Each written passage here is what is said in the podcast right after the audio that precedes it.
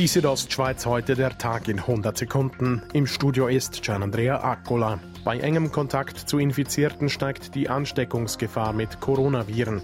In einem Postauto ist dies schnell einmal der Fall. Postauto versuche deshalb, seinen Fahrplan enger zu takten, um die Fahrgäste besser zu verteilen, sagt Mediensprecher Urs Bloch. Aber man muss sich bewusst sein, irgendwann sind wir an einer Kapazitätsgrenze, sowohl äh, vom Personal her wie auch von den Fahrzeugen. Also man kann nicht auf jeder Linie einfach beliebig die Kurs verstärken.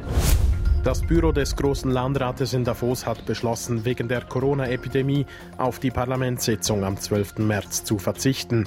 Als Grund nennt Landratspräsident Hans-Peter Ambühl die kantonalen Vorschriften über die Durchführung von Veranstaltungen.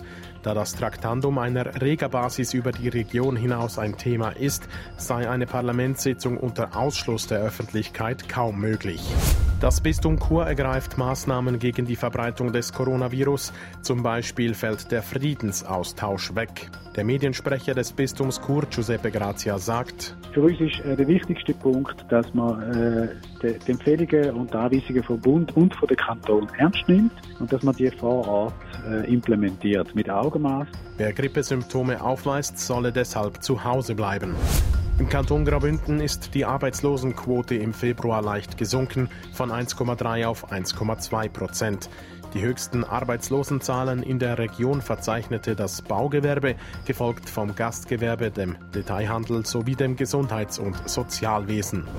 Die Südostschweiz heute der Tag in 100 Sekunden, auch als Podcast erhältlich.